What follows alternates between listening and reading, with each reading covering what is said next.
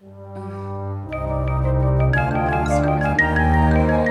mean, yeah, Ajax. 'cause Yeah, I mean, That's just so. JT had. So JT, are we recording? JT the sound man has two cats, and one of them is just so fat. JT, our audio intern, has a very, very fat cat. I've never seen such a fat cat. So, fun fact. Um, yeah. That's true. Thank you, JT, the You're welcome. intern. Yeah, no. So, uh, uh, yeah, Yeah, she's fat. yeah. My ass is much fatter, but for So, sure. I don't, I don't know. so I have a Challenge question for the accepted. group that I feel like we did not quite iron out yet. Yeah, go ahead. Are we doing part two, part two? or are we Alright, doing let's- the yeah, we what have a. previously planned? I guess it, I, well, well, let's just explain transparently what has come to pass this morning. Unfortunately, we as of now we have three episodes up on our various um, various platforms, and we're using the computer that we've been using to re- record has decided to take a big giant dump. Yeah, all And over our hopes. We had I, five or six more episodes stored on that hard drive, and it is they're gone as of now. We haven't begun recovery efforts, so who's to say if that's permanent? But we're assuming, for the record, for for now at least, that all of those episodes are lost in the digital ether, which is heartbreaking. Which means that the part of like president surviving the zombie apocalypse, only one part of that is currently posted. So- the second part is gone. So we haven't decided if we're gonna just try and recreate Yeah. that ep- that's Wait. that sequel episode. there is a future. There's a possible outcome where we have two part twos that might come to fruition, so you can hear our hot take at the time of. You're gonna be able to compare how different they end up being. 'cause We Yeah. have no recollection whatsoever of what we may have said the No. first time. Yeah, that's true. Yeah. So, audience at home, please call in Right now. Right now. Even though this call is not a live 555 podcast. 5555 and you can call in with your idea of whether we should do part two, part two, or the other thing. Oh, oh, hold on. Okay, breaking news, everybody. This Hello? is CNN key election alert. We, we are going to call on the, the aviator hotline. Oh, okay, yeah. Um, I think that was Bulgarian. I think they were speaking Bulgarian. I Oh. didn't. So what did they say? Nothing. I well, it's something. I don't know what it was. I don't know Bulgarian. You don't speak Bulgarian. No. Nothing. If it's not speak Bulgarian? English, it's not words. uh, complete satire, by the way. Yeah. Hashtag Absolutely American joking. history. What is up? Okay. Okay. Well, but let, I'm gonna yeah! think Oh about wh- what we're gonna do. It's gonna be one of two things. We're either going to talk about the topic we were we had scheduled for today anyway, Hmm. or we're going to Part two, part two. part two, part two, part two to the second power. yeah. Will the president Two survive the zombie Part apocalypse two or whatever?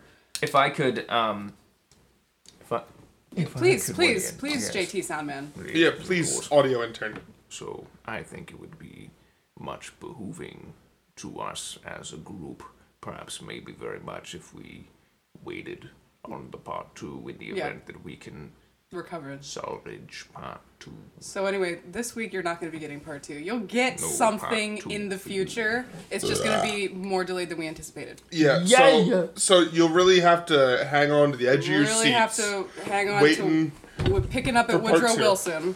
You'll get part two, part two next Halloween, you crazy kids. Part two, part two, coming pretty, pretty soon. So, with that executive decision being made, let's do what we usually do and just talk current events a little bit. Yeah. We actually skipped a week, uh, given the current events, because personally, and to be clear, I'm referring to the election which has come to pass. I literally was doing nothing during the week that results were coming in, and I needed to. I was so behind on my schoolwork, which is why I asked if we could take a day off because there, I, there was no way I was going to be able to get anything done on time mm-hmm. with any minute loss. But I literally couldn't focus. I, all I was doing was like refreshing the Associated Press map every five minutes, even though it updates on. You don't even need to refresh it; it updates by itself. But I was just like quixotically sitting at my computer, bet- going between a million different tabs and a million different networks, and I had CNN playing in the background, and that was all I could focus on for the four days that it was going on. Yeah, we, we wanted to ensure that you got the quality content that you expect from us. And also, we wanted to know whether or not we were in danger. Yeah, we wanted That's to true. foresee the imminent demise of democracy in the union as we know it. So, for well, let me abstain from expressing a bias. Joe Biden. Because we've never done that. Wow, we're doing that now. Fuck. Joe Biden has been elected president of the United States. This is an extremely historic election, and I cried. Tears of joy or sadness, you'll never know. But I sat there in my living room, and boy howdy, were, was there water leaking down my face. I cried. And also the election ended. They don't have anything to do with each other. I heard my mom scream like downstairs. I was sitting in my bedroom. I heard my mom like scream, and I thought they had called Nevada or, or Georgia or so one of the less consequential states. But to be clear, I just I, I don't know if I should assume that everybody knows this, but Pennsylvania was kind of the hot topic because if that state had been called, it would have decided the whole election and everything would have been over. Mm-hmm. Mm-hmm. And the lead that Trump had over Biden was narrowing like exponentially every time numbers were coming in. So I heard my mom scream, and I thought, you know, one of the smaller states had been called. But then I went downstairs, and she's like, "It's over," and she was freaking out. And I just like stood there and processed for a second, and then grabbed my cat and sat down and cried. Which cat? Sandwiches, Sandwiches There's sandwiches and there's sandwiches and there's noodle. sandwiches and noodle, and butter. and, And butter, butter. and Sunday, and baby cat, Who fu- and madam. Who and the motherfuck named these cats? Aimee. I Baby may. cat was named by the individual in my life that believes coronavirus is fake. Right. That person that we talked about in an Yeah. episode that might never be published now. That was such a good episode. That was such a good episode. Aw, JT's sad face. We're all a little sad. Mm-hmm. It's okay though. Um, oh wait, you don't get that now. Oh, you're a fucker. This was Jerry. never You're a sack of Yeah. shit. and we'll and we'll never explain it. We'll never explain what this is.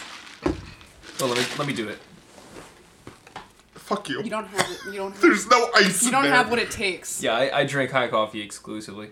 I'll settle for cold cold brew, but Not no- that nothing not nice. that beverages have anything to do with what the noise is. We don't mean to indicate. No, that wasn't ice. That was that uh, acoustic phenomenon. That, that was music rocks. Or was it? Maybe it was me making a noise with my teeth. Ew, I don't like that. That, that that sounds the- hurtful. Maybe that was the Painful. moisture being sapped from my human man balls, Yeah, I do that. I Rocking often around. sap the moisture from our audio interns' man like balls. claves. Clack, clack. Speaking of man balls and people who don't have them, today's topic was was going was going to be is going to be Yes. Yeah. women hmm. who have disguised themselves as soldiers in American wars. Mulan. Welcome to No, that was an Sense. American war. Oh. I'm the rust that accumulates on uh, cast iron from 200 years of lack of use. Aimee. Oh, is that not what we're doing? no, that's definitely what we're doing. Oh, I just we're- want no, to we're look at doing you the, weird. the truth versus a lie thing. Which I is, think that which was is a also lie. not explained to the audience. I think that one was okay, a lie. they don't I'm gonna even call know. it now. I don't See think if that's they can- true. Wait, can somebody else go? I need to think of mine. Yeah. I'm Jerry, and I once shat on a toilet seat before sitting in it.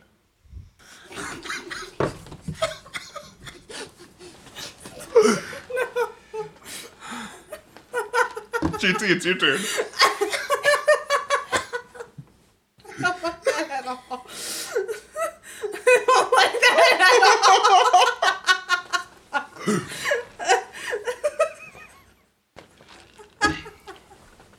JT, what's the matter? JT, it's your turn. Come on, JT, you You gotta give me a fucking second. you gotta give me some time.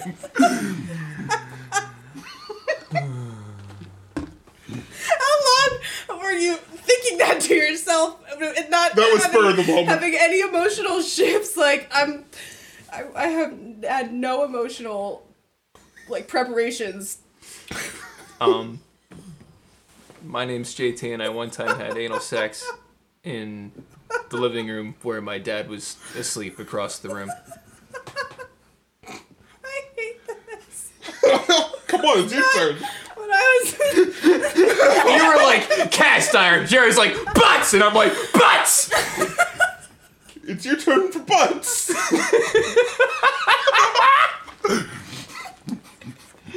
I like where this went. Dude, fuck the other episodes. This is all we need. This is great. Ugh. Fuck yeah. I once s- was mistaken for a boy and saw a man's ass because he started changing in front of me. Aimee. Did we say our names? Wait, what? What? Stop. No, no, we have to guess we'll at get the to guess at the end if end. No, I just I'm, I just want to understand what you said. He thought I was a boy and started taking off his pants in front of me. Well, he took off his pants in front of me. Actually, that's perfect for what we're going to talk about today. Oh, I was gonna say. All right, yeah. Let's. uh... Segway. That's the sound segways make. You just like. Segway, segways just have a speaker on the bottom. There's a guy with a microphone.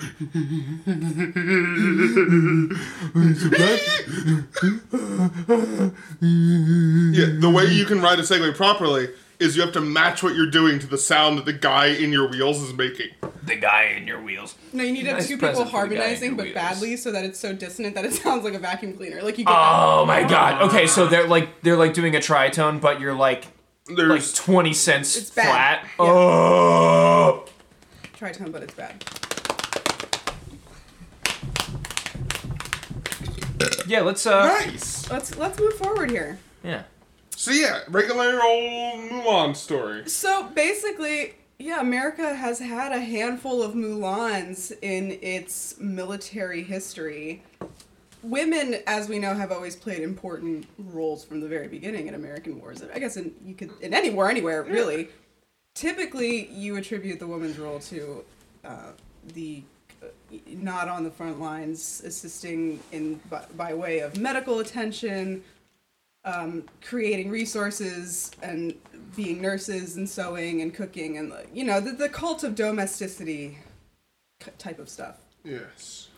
however there are a few instances of women who have disguised themselves to the, to the best of their ability to conceal their secondary sex characteristics to go so far as to put themselves in the, in the hostile situation of war psychologically the amount of like courage i can't imagine the emotional process a person would have had to go through to to do that. In any like honestly in any case regardless of gender just going to war is such a scary thing. And to be a woman under the threat of potential scrutiny legal consequences of changing her whole identity to do what she thought was right um, now, of course, there's a variety of reasons that a woman would have done this, especially in the Revolutionary War and in the Civil War, is primarily what we're going to talk about. Lots of women disguise themselves as men to follow their loved ones into battle, their husbands, most often, sometimes brothers. Um, and that, that was that was you could say commonly the case. Other times, women did it to get paid as soldiers for the money. Uh, and there's you know there's probably a variety of reasons that you can attribute to why a person would make this decision. So this is a this is a subject near and dear to my heart as a Civil War reenactor who portrays a male soldier, which is a conversation kind of all by itself. The whole propriety of of, of taking up that identity in the world of Civil War reenacting, but it's based on fact, and I think it's one of the most fascinating things ever, personally. It is real neat. It is. It's it's just interesting. Back in the American Revolutionary War, it, so when we talk about women who disguising themselves as soldiers, most of that happened during the American Civil War, which I think is interesting because I don't know what it was about the American Civil War, like sociologically, that caused this advent of women disguising themselves. But some experts think there could have been as many as a thousand women between the Union and the Confederacy who had taken on male personas to fight. From what I remember reading, I think there is about 150 names on record, like identities recorded from historical records of women who were discovered to be disguised as men. Um, there was a woman named Mary Livermore who worked for an organization called the Sanitary Commission during the Civil War, which was an organization that was made to create sanitary necessities and distribute them for the soldiers, and it was run by women.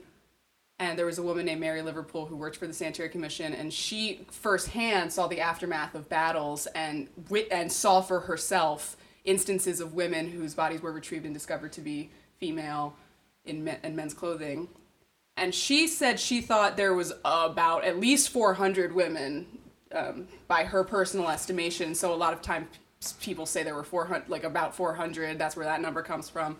Where the number 1000 comes from i don't know i guess you're just cushioning for that margin of error you know because because we the, the numbers that we proffer are only the ones that we know about. God knows how many women successfully disguised themselves and got away with it forever and that information is just lost to the sands of time. We, we could never know um, but so yeah, there's quite a few examples during the, the American Civil War.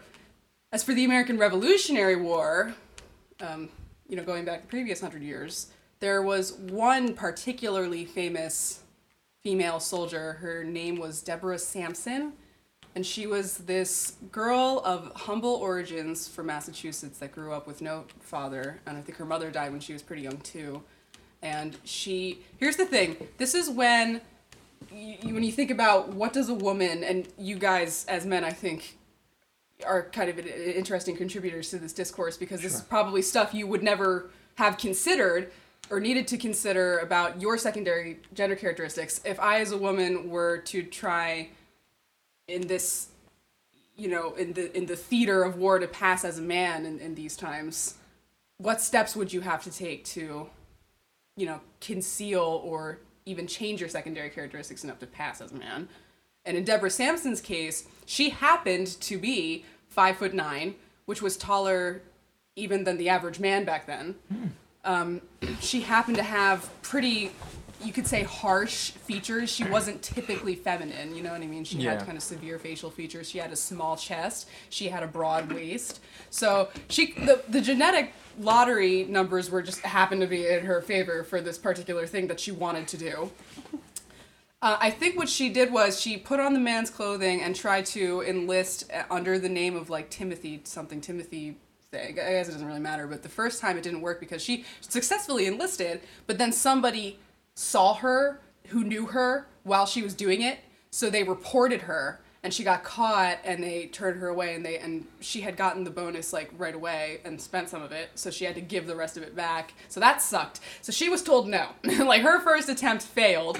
So then she disguised herself again enlisted elsewhere um, and then got in and served for about a year. So imagine how alarming it was for her when she got in battle she got shot in the leg twice and had a cut on her forehead and of course needed medical attention and was very afraid because this is the type of thing if you if this happened to you as a disguised woman that would get you found out of course. And you might think to yourselves why as a woman would she you know soldiers you could anticipate would undergo physical examinations prior to joining or enlisting, but those physical examinations were extremely cursory and often didn't even take place. Especially during the Civil War, there were times when the need for soldiers was so great that they would do the, like the most bare bones minimum examinations. Hold this rifle. You're holding. Like, You're- show you're us it. your teeth. How many fingers am I holding up? Okay, you're good to go. Like that kind of stuff. That, that's probably a big part of how so many women manage to get through. Sorry, you have too many teeth to be on the Confederate side of this army. Sorry, you can't have more than 35 teeth. Not allowed. You see, but y- I actually you needed to. They made sure you had teeth so that you'd be able to tear the cartridge. The cartridges were made of paper, and they would have the ball at the bottom and the black powder on top of the ball, because they were using muzzle loading guns. So you need to be able to tear the paper tab off the cartridge. If you didn't have teeth, you couldn't do it. So that's a little fun fact. Um, and this is also how a lot of th- these like really um, cursory sort of pseudo physical examinations or lack thereof is how a lot of people under the age of 18 got into the military too. And because there were boys that were sometimes as young as 13, if you saw a woman, you know, with no facial hair and peach fuzz and a high voice and a smaller body, it wasn't unfathomable that it could just be like a young, like a, a boy. You know what I mean? So that that helps too. Um, anyway, back to Deborah Sampson. She gets injured and has two balls in her leg and the cut on her forehead, and she needs to seek medical attention. She begged her colleagues not to force her to go to the medic, but somebody put her on her horse and took her.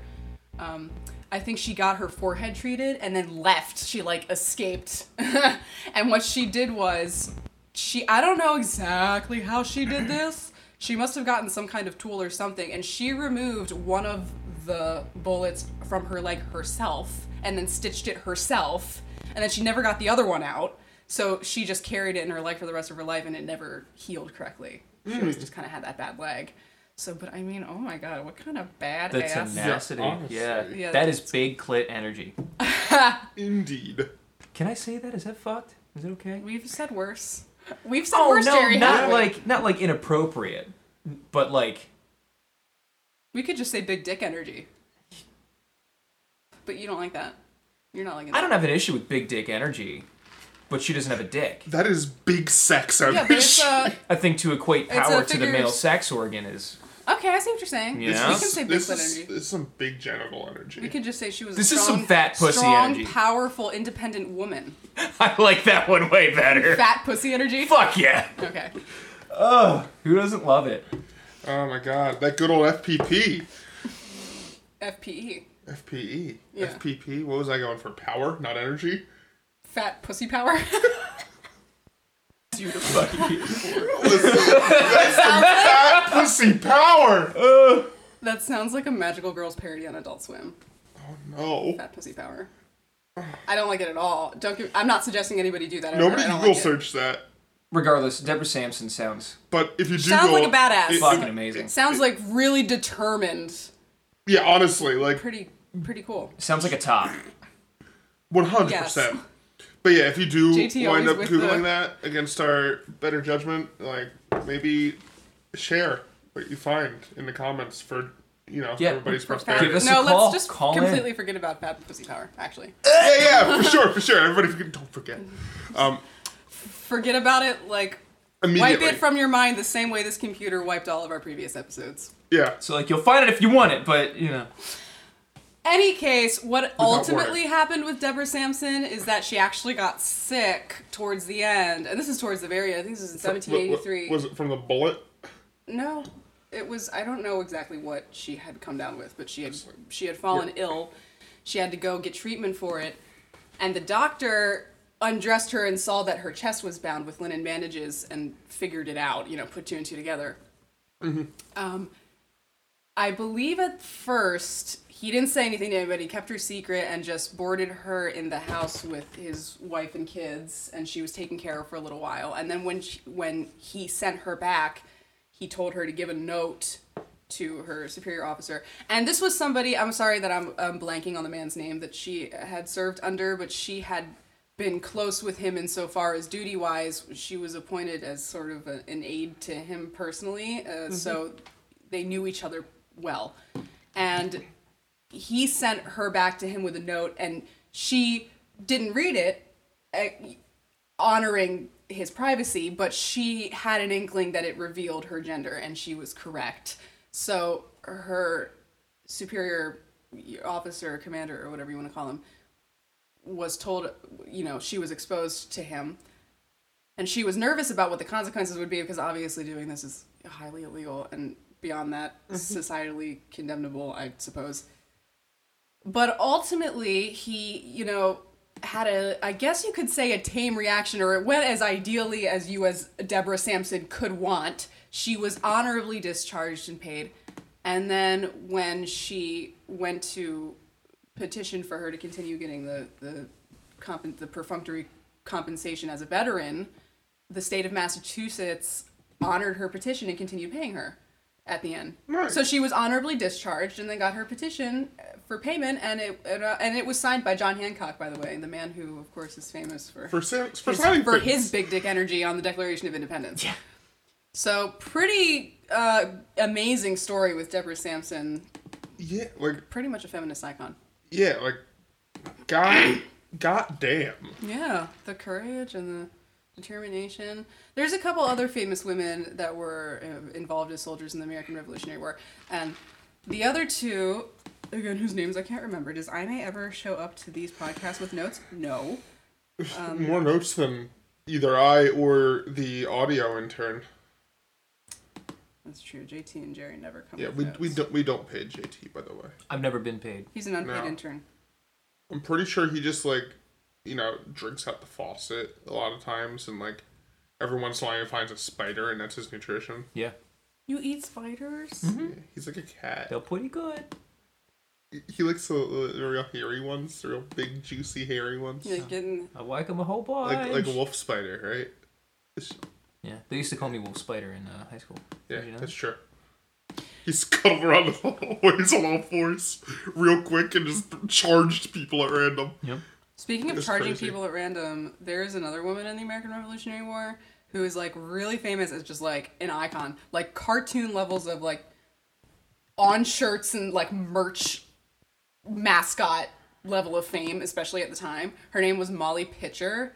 The thing is, and I think the story with Molly Pitcher was that like she was around when the battle was happening and like witnessed her husband being killed. She literally stepped over his body and started manning the cannon in the artillery Yeah. and like doing it herself. The thing is, we're not really sure if like Molly Pitcher actually existed. I think a lot of historians think she was legend that was sort of like a conglomeration of a variety of similar stories that they kind of put together in this like mascot figure of Molly Pitcher. But she was like used on political posters and in campaigns and like she became like the female Uncle Sam for a while, which is pretty badass.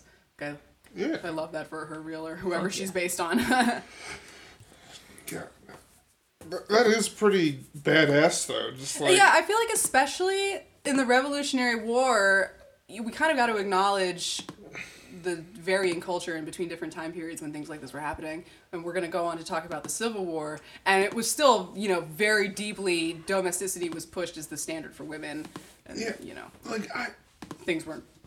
I understand it was different times back then. But you'd think, like, you're fighting this war and you need soldiers? And, like, you can't access, like, half your population because no, no, no, that's not allowed. People were so irrevocably convinced on a mass scale that women were biologically, like it was uh, an injustice to God to put a woman who is biologically and emotionally inferior to men in that position. Like it would have been considered immoral. And then also, you can speak to whatever speculatory ideas one may have about men f- living in fear of women being empowered in any way because of how that would usurp the patriarchal structure that had been perpetuated. That was a big deal when things like voting rights were being discussed in, in between the 1840s and the 1920s. It, it's such a long process in which men indirectly or directly expressed fear about how society would collapse if women were given any sort of power. And so you could imagine that playing into people not wanting to see women armed as soldiers, you know? So I think there's like a variety of reasons, and they're all nonsense, of course, we know now. Yeah, it's just like. From a strategic standpoint, more soldiers is I mean, better. yeah, from a logical like, utilitarian yeah. perspective, it's ridiculous. It's like, it's like, like, damn. These people want to fight, just let them. Yeah, I'm not uh, like 100% confident about how the military works now, but I, I believe, of course, it works. women, well, women are allowed to be in combative positions in the military. I, but I do think that when appointments are being made, who, whosoever is making the appointments is allowed to discriminate based on gender, like legally. It's not it's not illegal to do that in the military even still. Um, and there obviously there's a whole conversation about that and uh, what what, bi- what biological dimorphism has to do with it and the physical strength and the different standards that women are held to in the modern military as opposed to men with things like having different parameters for the physical examinations and so on and so forth. Um, It's the same conversation that's been being had for a really long time for a variety of things. Like, should the women be allowed to play in the MLB. Of course they should. Yeah. But there, you know, but there's um the persistent belief uh, that women can't measure up physical strength wise, and I'm not even denying that. Men are, phys- and I'm listen. I'm not a biologist or ph- physiologist or whatever kind of criterion you, would attribute to an expert on this subject, but men are made of more muscle. They're typically bigger. They say we're not saying that biological dimorphism doesn't exist, Listen, but I, I think women are undersold. even with that, like I'm a decently big guy. There's plenty of women out there who kick Like, my kick your ass. Absolutely. I don't think there's any level of dispute in this room about um, the biological, uh, I should say, physical integrity of a woman to be, uh, quote unquote, str- like physically strong enough and capable enough to to serve at war. Um, I think it's it's pretty agreed upon in the scientific community that men's bodies are are I should I should say cisgendered men's bodies are, are more predisposed to um, packing on dense muscle. You know, if the right criteria On is average, men are made of like 10% more muscle by default or some Ye- such. or some shit like that. But um, like Jerry said, there's a number of women out there that could absolutely just hand me my ass on a platter. Um, You know, if you work hard enough for something, you will get it. And Yes. there are there are I think if yeah. because of biology or whatever you want to call it, because I think women may have to work harder, but I don't think anything is really impossible when it comes to No. physical strength. No, no. And I think women are taught are taught even in banal, mundane walks of life to culturally to underestimate their strengths. And I've pushed the idea to a lot of my female cohorts in real life to not ask for help for any mundane physical task by virtue of you being a girl. You know what I mean? If you need to open that pickle jar, you're having a hard time. I promise you, it's not because of your gender. Like I promise you, there's a way to do it. Yeah. without- you know what I mean? Like, Yeah, like I've I've opened a few jars in my day that people could not open. Most of the time, it is simply because I ran it under hot water. There you go. You gotta get a little creative. Yeah, it's like you try to open it and it doesn't work. It's just like boom, water, Boom. Hot. hot. Yeah, Steaming. boom, hot. Did you say sticky? Boom hot. Steaming. Steaming. I thought you said sticky. I was very concerned. I was like, I it's think not your water. If it's, what it, yeah. if it's sticky, it's not water. If it's hot and sticky, you should get your pipes checked. Yeah. Wink, wink, nudge, nudge. Anyway, moving forward, I don't know how to segue from that, but the American Civil War. That was a sticky situation. That was a, there you go. Was a sticky situation. indeed. seamless. Nailed it. There you go. Perfect segue. Yeah, there's so like I was saying earlier, there's a lot more. There's uh, prolific, uh, prolific resource. There's a there's a lot of women that fought in the Civil War. Yeah, I mean, they all had teeth and could see how many fingers were being held up. There's some stories. This is a subject that comes I've seen come under hot dispute by people who study the Civil War or hobbyists or fans or reenactors or whatever because these stories that people tell about women disguising themselves, a lot of people say they are fabricated, they're fake, they're mythical, and there was only like two or three women that actually successfully did it, and all the other numbers are like wanton, like irresponsible inflation. I don't know why people are so eager to discount the possibility that there was a, a, a an admirable handful of like. I'm keep I'm keep restraining from saying binders full of women. Binders Call, full calling back to Mitt Romney from 2012. Y'all remember that? Oh, Are we buying a fucking Russian wife? Like, what is this shit? I have binders Mail full of bride. women. There was you don't, you don't remember the binders full of women? It was such a hot meme for a couple weeks. Not back in politically active in 2012. I think you told me about this. Oh, did I? Yeah. It was just I don't even I don't even remember exactly the context. It was a Romney versus Obama debate, and they were talking about representation of women in government, I suppose. And when Mitt Romney was probed, he was like, "Well, we did this affirmative action type of thing, and we literally got binders full of women, and it was just such an like a funky, like inarticulate Yeah. way to explain that. And um, Not like not like resumes or like you know. just we just got binders full of yeah. I don't know how we fit them in there. They're huge binders. literally saw women like DIYing enormous human-sized binders to wear for Halloween so they could go as a binder full of women. Binders full of women. It was hilarious. Anyway, enough with the callback to 2012. Go back to the callback to 18 the 1860s. Um to so to regardless of like the emotions people feel when we hit on this topic of women fighting in the Civil War. There were definitely real women that there that there are historical primary accounts who did this thing. And if the Revolutionary War, with you're talking about what, Mary Pitcher, Molly Pitcher. Molly Pitcher, possibly even fake women, What do you mean? because you had said real women, and I was Ow, ow, ow. yeah. yeah. ha ha. Okay. Yeah. Sorry, I for the for the readers at home, I scowled at Jerry immediately. yeah, I wish you could have all my laugh. seen visually that emotional shift that just took place. Yeah. Anyway, Listen, JT, Yeah. you can't be angry because I'm funny. Uh, you were saying, Aimee?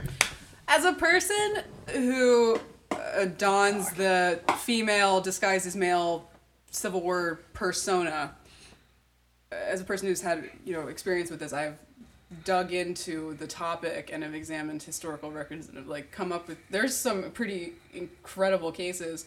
One of my favorites is an individual who was named Jenny Hodgers, and she. Th- this is this is tricky. Okay, so most of the time when a woman disguised herself and then was either discharged or got through the war or whatever happened in the end, she would go back to living as a woman. Deborah Sampson ultimately resumed living as a woman after the war and had children and, and so on and so forth. But th- here's an instance of a woman who disguised herself, got through the war undiscovered, and then continued living as a man until until she was very very old. Her name was Jenny Hodgers, and she enlisted in the Civil War in the for the Union Army under this under the name Albert Cashier. And this was a small person. What are you, what JT? That's a job. Yeah, well, lots of Most last most names last names jobs. Smith. Yeah, okay, Yeah, yeah, but like- who have you ever met Miller? whose name was Dan Farmer? There's probably a Dan Farmer. Cedar. I'm sure there's a Dan Farmer. I'm sure. I'm sure there's a William It's funny. horticulturalist. Yeah. Like that's to make I fun of someone's last name. My last name's Quartermus. It's French. I don't know what it means. I found out it was French a month ago. I'm 23. Um, fuck of a. Th- th- but that's a silly last name. Last names are silly. I'm just saying, last names are silly. Deborah, uh, uh, uh, Albert Cashier. I would say I don't know how to refer to this person. My point was going to be it's tricky because since Albert Cashier continued being Albert Cashier after the war, a lot of people think this is an early primary example of a person who was transgender kind of before there was such a prolific discourse surrounding that topic. I don't Yeah. want to like disrespect the legacy of Albert Cashier by misgendering the person. I just like it's hard because we can't ask Albert Cashier. Yeah. I guess moving forward, I'm trying to say, I'll say Albert Cashier, and I will use he/him pronouns, but I'm ref- but you understand the context here. Mm-hmm. Yep. So Albert Cashier um, served for a couple years in the American Civil War, and is one of the only examples I can think of at the top of my head, the only example where there was no discovery of the person's birth assigned gender. So they succeeded, and then uh, when people talked about Albert Cashier was like five foot tall, five feet tall, like little person.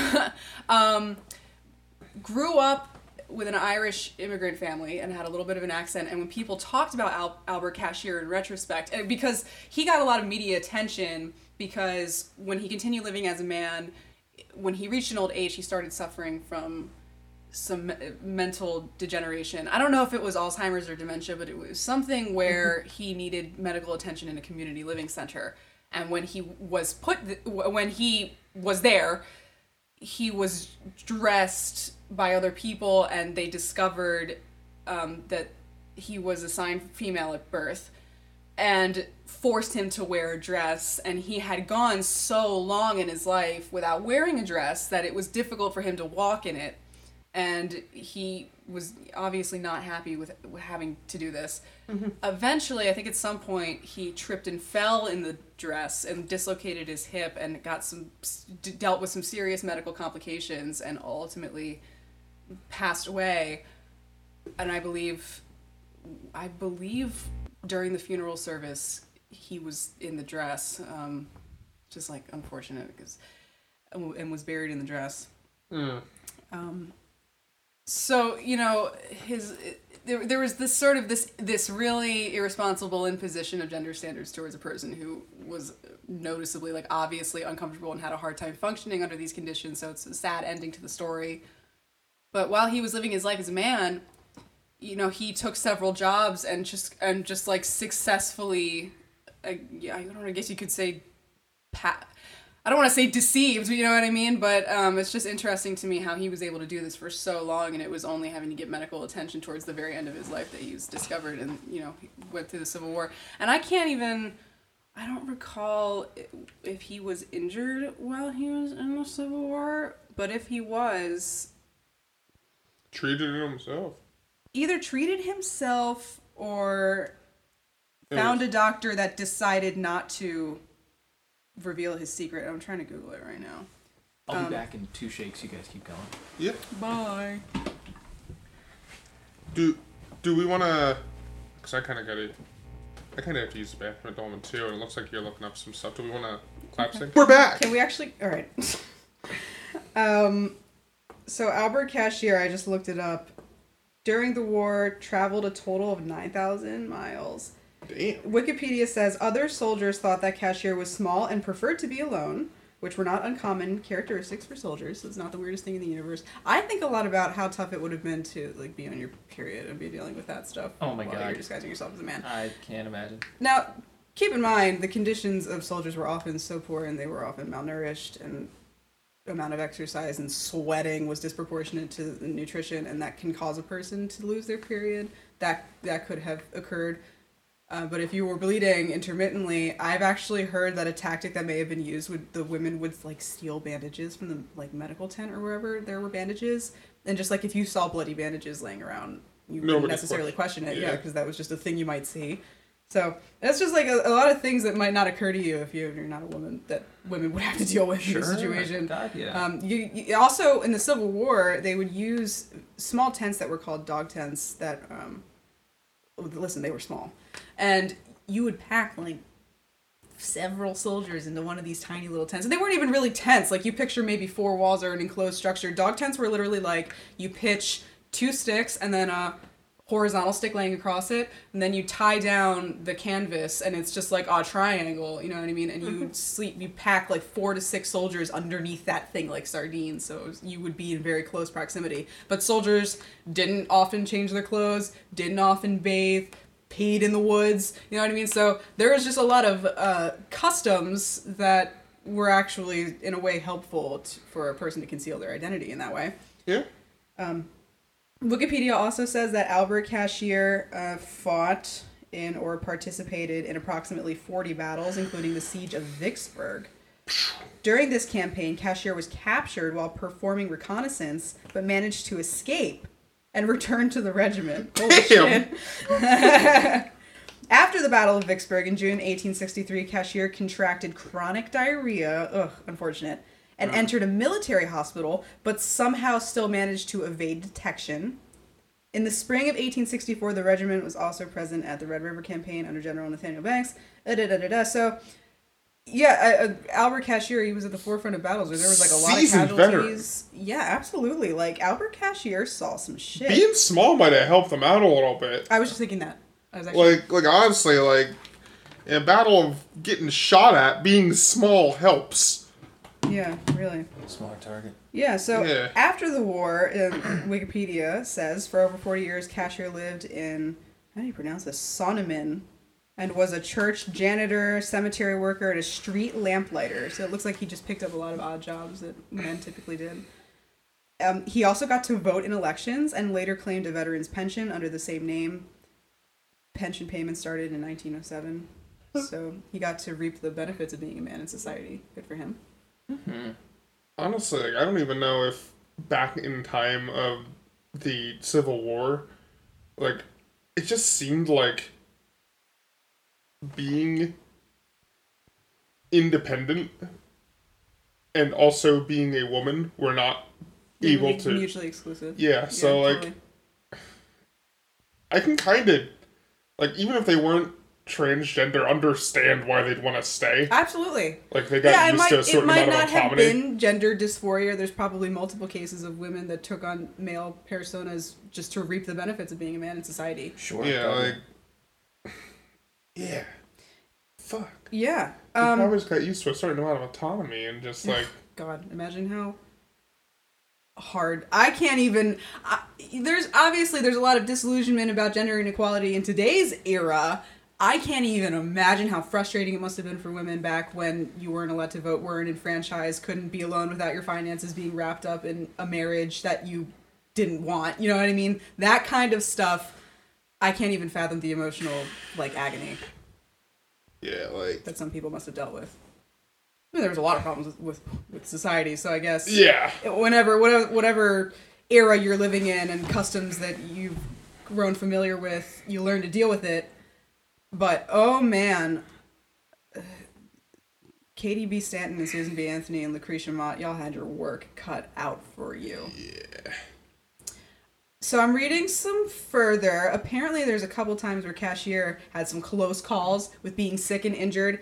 I'm reading at one point he ate with the neighboring Lannon family and he got sick and they discovered his gender but kept it a secret.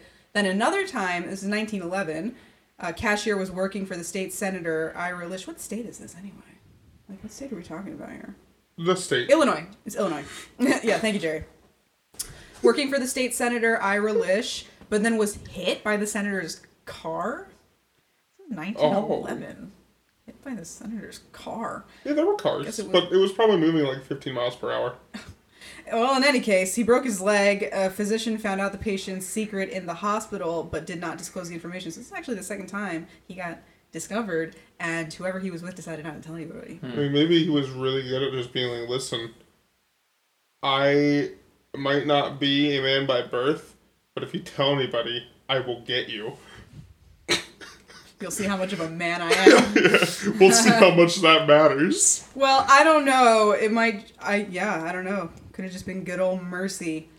In any case, after he broke his leg, I guess that was kind of a, a permanent physical disability he incurred, and he could no longer work. So he moved to Soldiers and Sailors Home uh, on May fifth, nineteen eleven. Many friends and fellow soldiers from the 95th Regiment visited. Uh, Cashier lived there until an obvious deterioration of mind began to take place and was moved to the Watertown State Hospital for the insane in March 1914. So that that was when his sex was discovered, and in this, in this case, like I told you before, he was forced to wear women's clothes. And as we know from a uh, redacted episode, mental health uh, institutions back in the day Oh, yeah, that were rough. we talked about. What did we talk about? Pennhurst. Pennhurst, Pennhurst and yeah. Eastern State. Yeah. Yeah, yeah.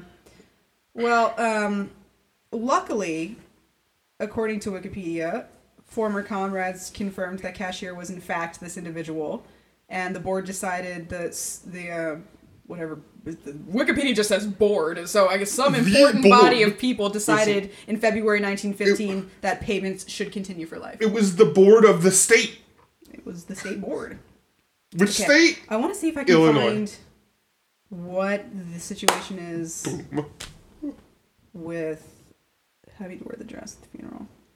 Albert Cashier died in 1915 and was buried in uniform. Oh, he was buried in uniform. Okay, that's better than I thought it was. Yes. I'm glad for that. Um, the tombstone was inscribed Albert D.J. Cashier, Company G, 95th Illinois Infantry.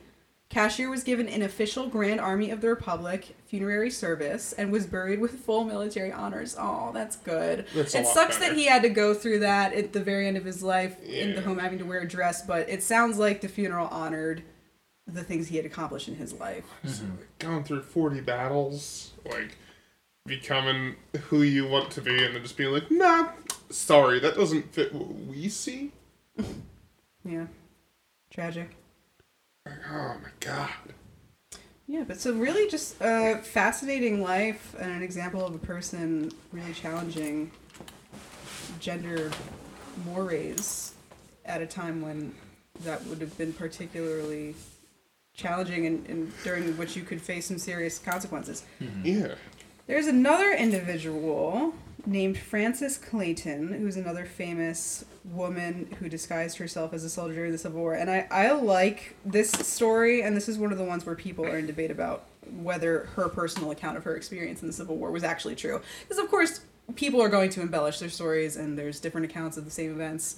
That's that's historicity at work. Oral storytelling at its finest. Truly, and writ- well written too. There's written Yeah. memoirs that are questionable. Um, her name was Frances Louisa Clayton, also recorded as Frances Clayton. I'm just gonna say Clayton. Um, she operated under the alias. Bless you, JT. She operated under the alias Jack Williams. She was also from Illinois. I mean, she could have just gone by Francis. I guess. Well, I think you want to change it. I think you want to pat down the possibility of being attributed to your previous persona as much as possible. Fair. I was just like, that, that name goes either way. Um, she claimed to have enlisted in a Missouri regiment along with her husband and fought in several battles. I think this is one of the cases where she actually witnessed her husband dying, but then still continued in the battle. And when people were asked about her as a soldier after the fact, and, and retrospectively, they said that she was like model man. She spit, cursed, gambled. She was a good hard worker, a model soldier. So she spit, cussed, and gambled. She was good in my book. she she seemed to have big dick energy, but it was actually fat pussy power. yeah. Yes, newspaper reports indicate that Clayton served in both cavalry and artillery units.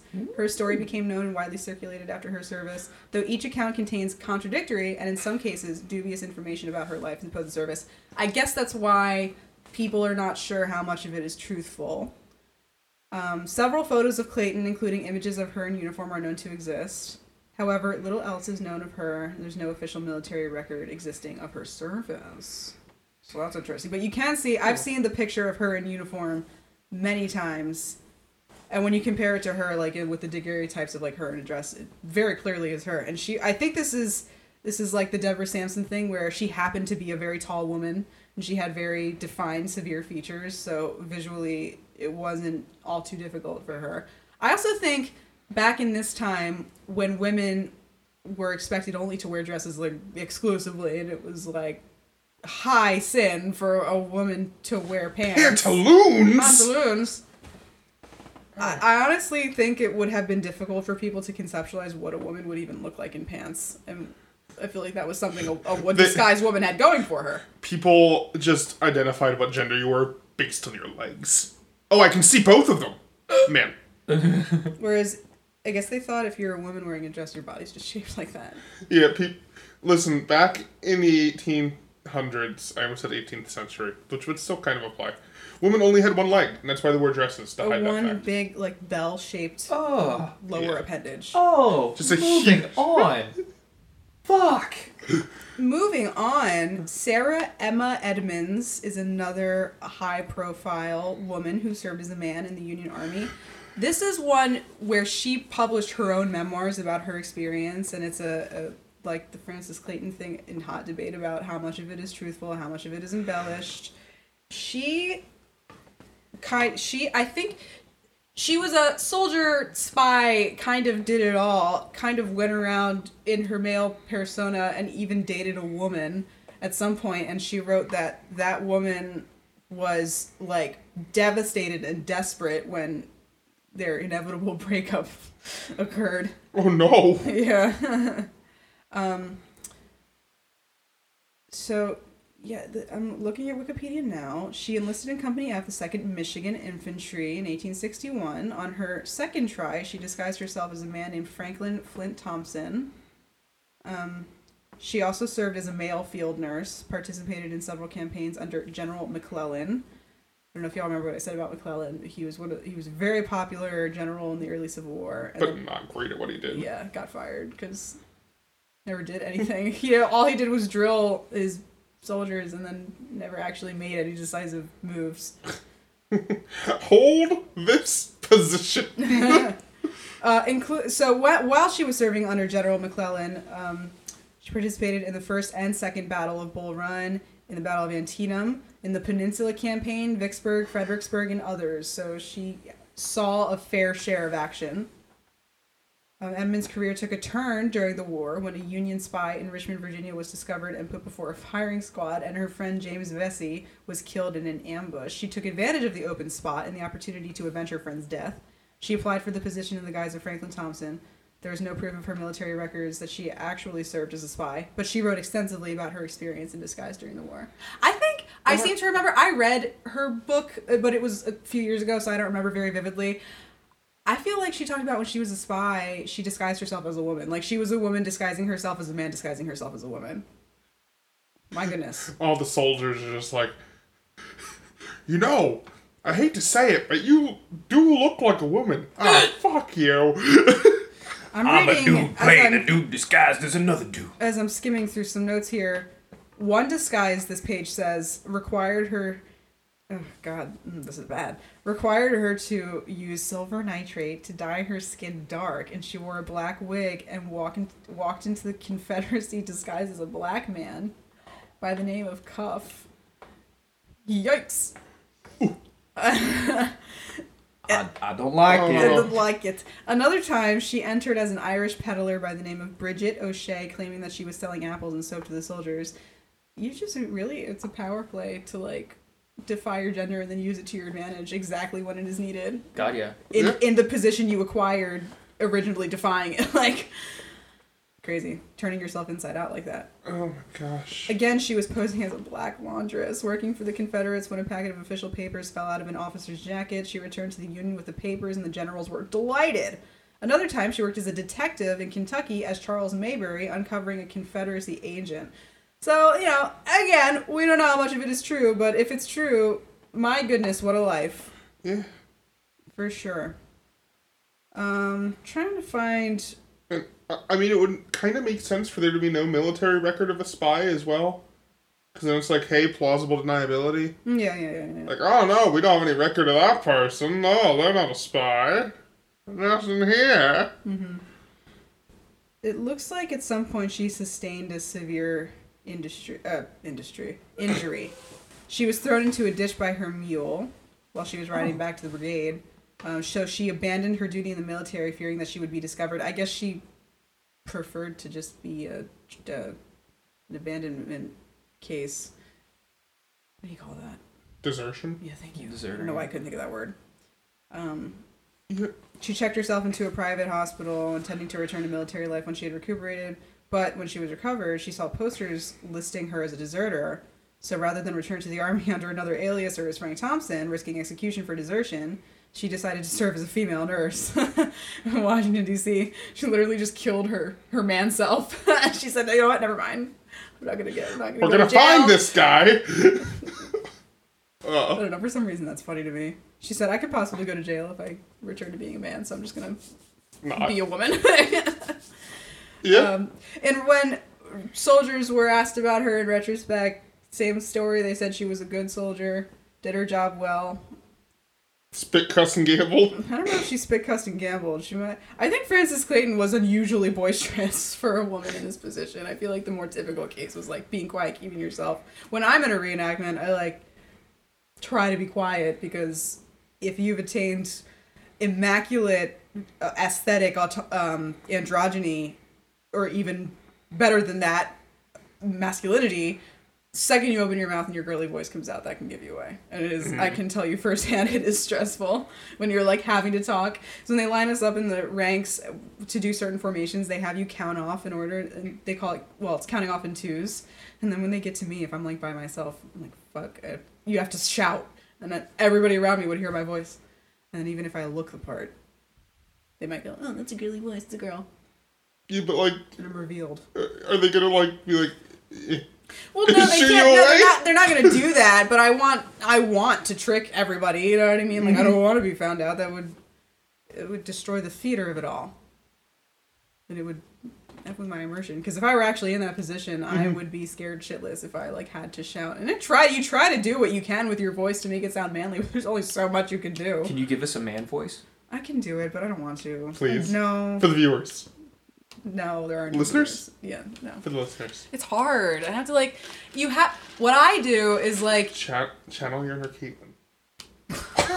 what? Caitlin does a, an amazing thing with her voice. Y'all don't know who Caitlin. We, we can talk about this later. What I do is we're gonna start talking about a person that nobody listening knows.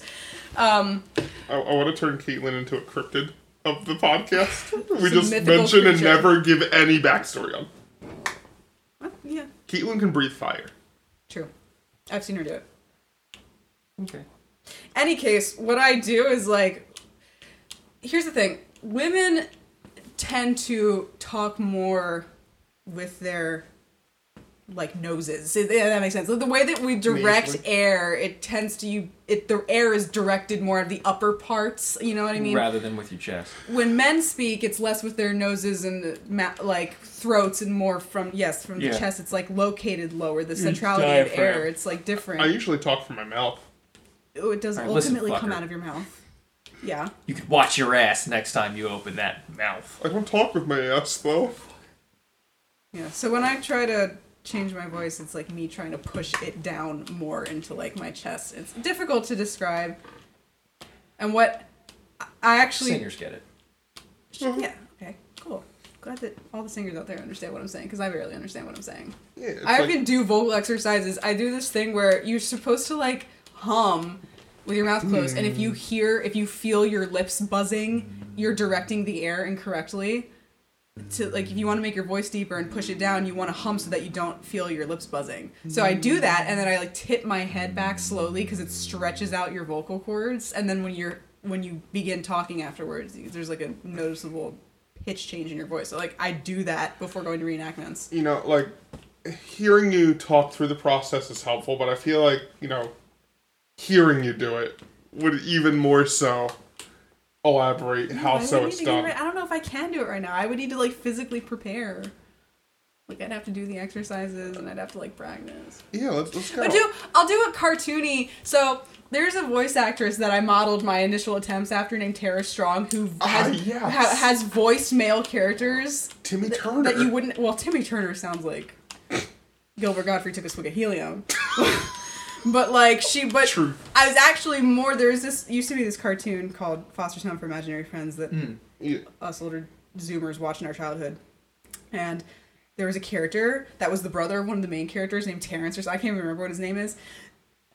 And he talked like this, like with this insane West Coast, like raspy young teenager voice. And I didn't know it was Tara Strong voicing him until I was like specifically looking up female voice actresses who have voice male characters to like figure out what I could do. So that's sort of the Jared's voice of like, yo, the way in Malaysia is like a parody of what I try to do with my voice when I go to reenactment. Listen, that like kind of works though. What? I've gotten my I have had at reenactments conversations with people that did not know that I was a girl. So I guess since it whatever I do works on some people. Some people you can just never fool. Like hmm. some people glance at me and just know.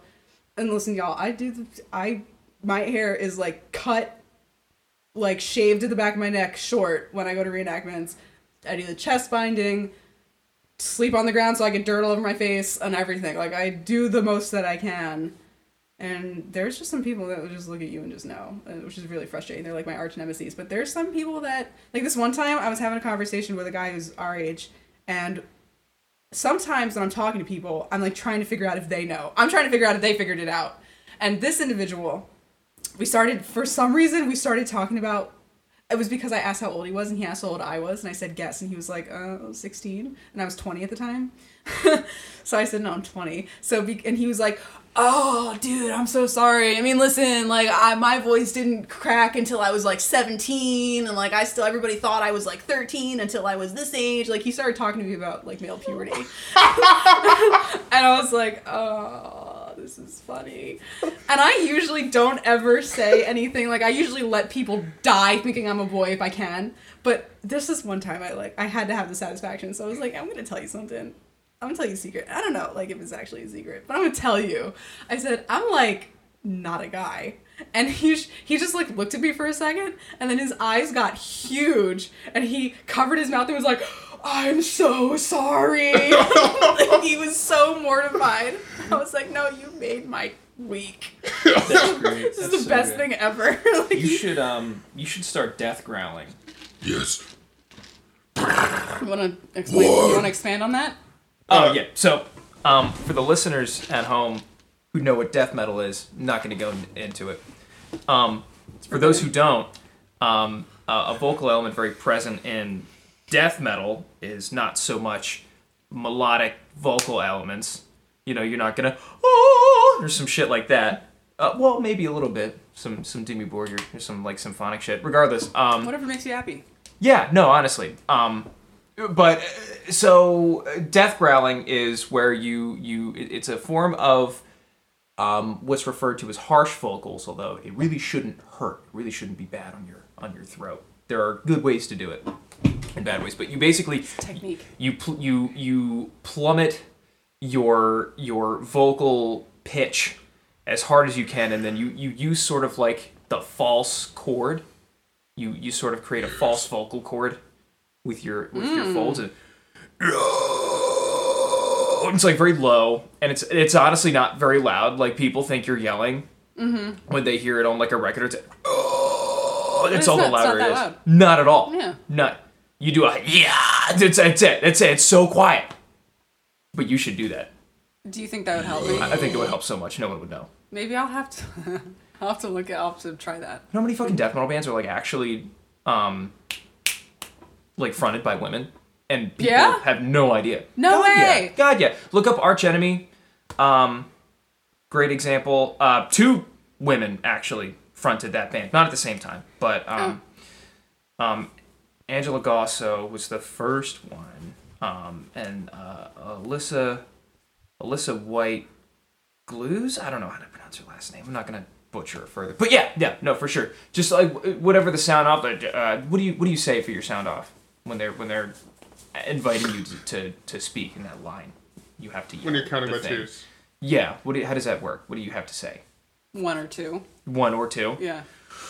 One, two, so. Don't go up. If you go up, they'll know. Right. Just keep it super. You can go in the middle. One. You could stay in the middle. Oh, if you yeah, wanted. yeah, yeah, yeah. Or just Alright, stay it's You don't think No, anybody it's your would be alarmed for it to sound like that? Oh, it's your turn. I don't know how to do it. You didn't. Ex- ex- you Okay, said okay. you said make one big Okay. vocal cord. That doesn't explain me how Growl. it's Can, done. can you like do like a growl? Just talk while you're doing that. No, not like no, not like this. Sound like a fucking goblin. Although that you could do. Yes, over here. Blah, blah, so got no. You could do that too if you wanted. I don't know. Hail Satan. Yeah, some shit like that what, for am- sure. what am I doing wrong? Please coach me Okay, through okay. this. Okay, so we're gonna start right here. Make this pitch for me, please. Okay. Whatever note this is. This is that. Uh, okay, I'm gonna meet you at your pitch, whatever your pitch is. So, uh, you made that note. Go ahead and make that note for me, please.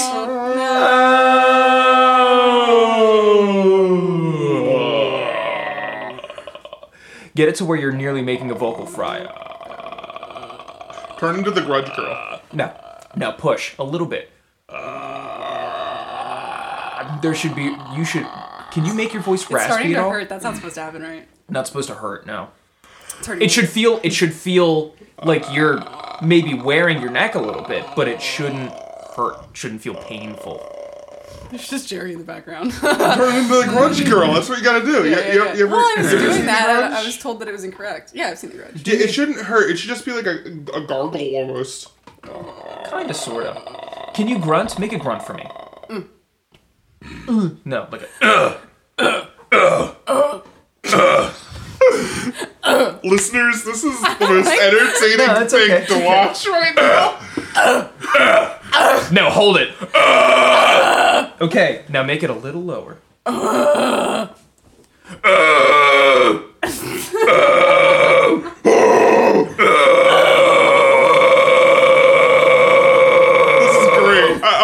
This. I, I'm I'm I'm, lo- I'm I'm picturing the sound wave in my mind right now, and it's just a brick. It's just No, it's really not. It's not that loud.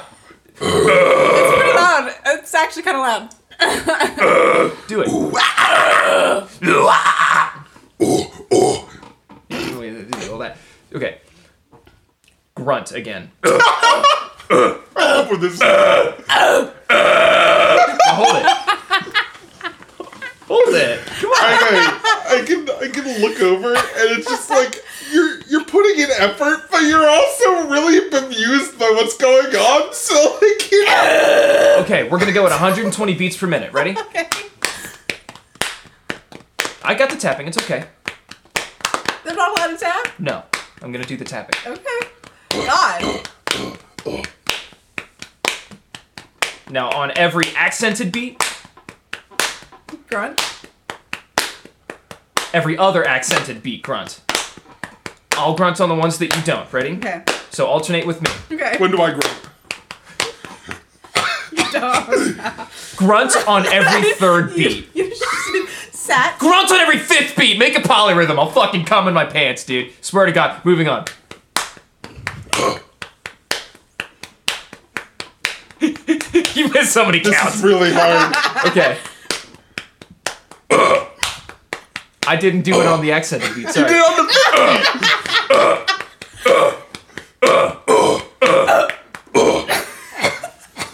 We're gonna not count for it. I'm gonna grunt. You're gonna. You're just gonna repeat after me. Okay. Go ahead.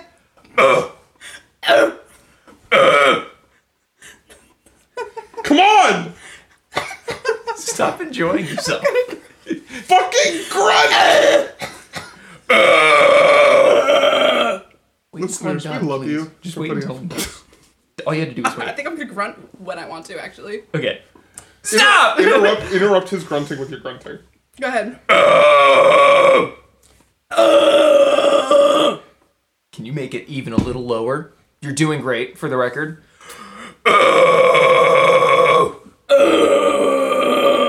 Okay, now say one or two while grunting.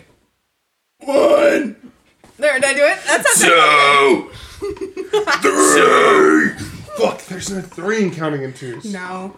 Because why, when you, when you left face and the two step up, what what threes do?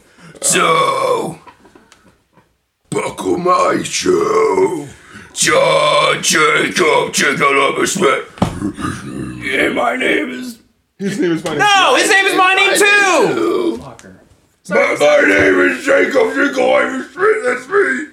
You making fun of me? Yeah, I'm do- I think you're, I'm doing you're okay. doing very good. Okay, here's what we're gonna do. I'm not just to of you compliment you and see how well you're doing exactly. I'm gonna lead up with the judge. I'm gonna do that first part, and then we get to his name is my name too. I'll jump into my higher fry, and then you can do the lower one, and we'll see how that sounds because I'm really excited to see what that's like. Ready? Here we go. Three, two, one, starting.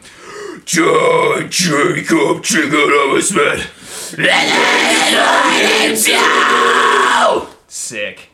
We're so hot. I don't know what that sounded like actually. I'm really curious to see what that sounded like, like in hindsight. I love where we've got. How long has it been? Probably at least 10 minutes. I mean, the whole time since we started. Oh, well, we have about almost an hour and 20 minutes, but we did take a break for like five. Okay, how are you guys feeling? I could, you know, Yeah, I. yeah, guys have any I questions? Have any questions about anything we talked about today? Ah, Any, No. Any comments? a lot of a lot of badass ladies today. There, we covered a very small, very small amount. Portion. I said 150 earlier, and then I was looking at some Wikipedia stuff, and the Wikipedia said 250. Listen, lots of examples of American Mulans and uh, international. There's actually Mulan, women disguising themselves as soldiers, pirates, doing that gender bending, progressive ass, bad ass shit. Shit. I encourage you to do research on your own because it's such a big concept that we could not possibly have comprehensively covered. Please, please share your stories that you find Just tell in us the about how you comment disguised below. yourself as a man to join the civil, the American Civil War. Yeah, exactly. Please. Before we dismiss ourselves, truth we or have false. to reveal right. Well, we have to guess first, right? um, we can. All right. Yeah. Jerry, uh, I want to. You said you came up with it spur of the moment, so I'm thinking it was a lie, but I'm gonna go ahead and say true just because I want it to be true.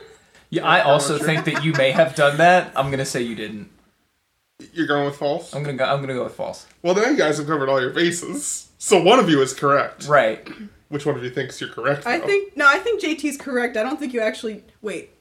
You you think it was? I don't think he did. I don't think you did either. But I'm just gonna say you did.